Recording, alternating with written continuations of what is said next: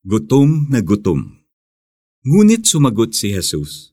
Nasusulat, ang tao'y hindi lamang sa tinapay na bubuhay, kundi sa bawat salitang nagmumula sa bibig ng Diyos.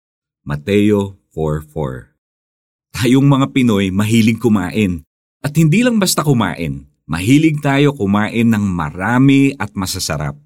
Kaya hindi na nakakapagtaka na nauuso recently ang buffets o eat-all-you-can restaurants pati food stalls at food parks.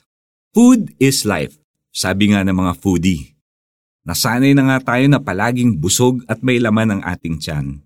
Pero alam mo bang hindi lang tiyan ang dapat na binubusog natin araw-araw?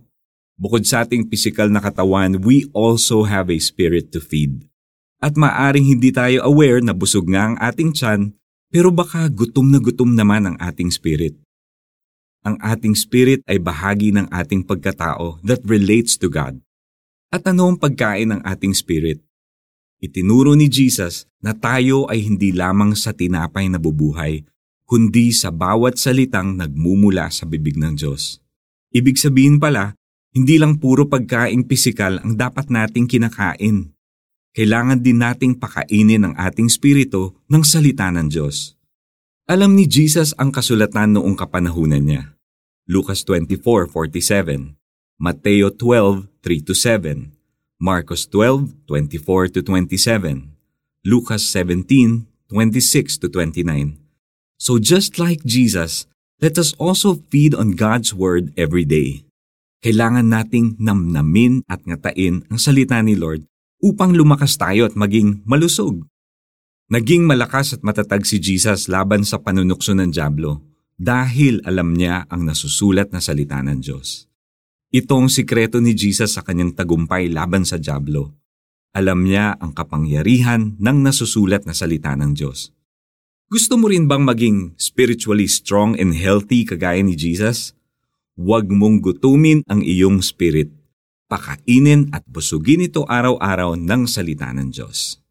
Let's pray. Lord, thank you for reminding me today na kailangan ko ring pakainin ang aking spirit. Help me to read and meditate on your word every day. At sa aking pagkain ng iyong salita, palakasin ninyo ako. In Jesus' name, Amen. At para sa ating application, tuwing kakain ka ng tinapay, alalahanin mo ang Mateo 4.4.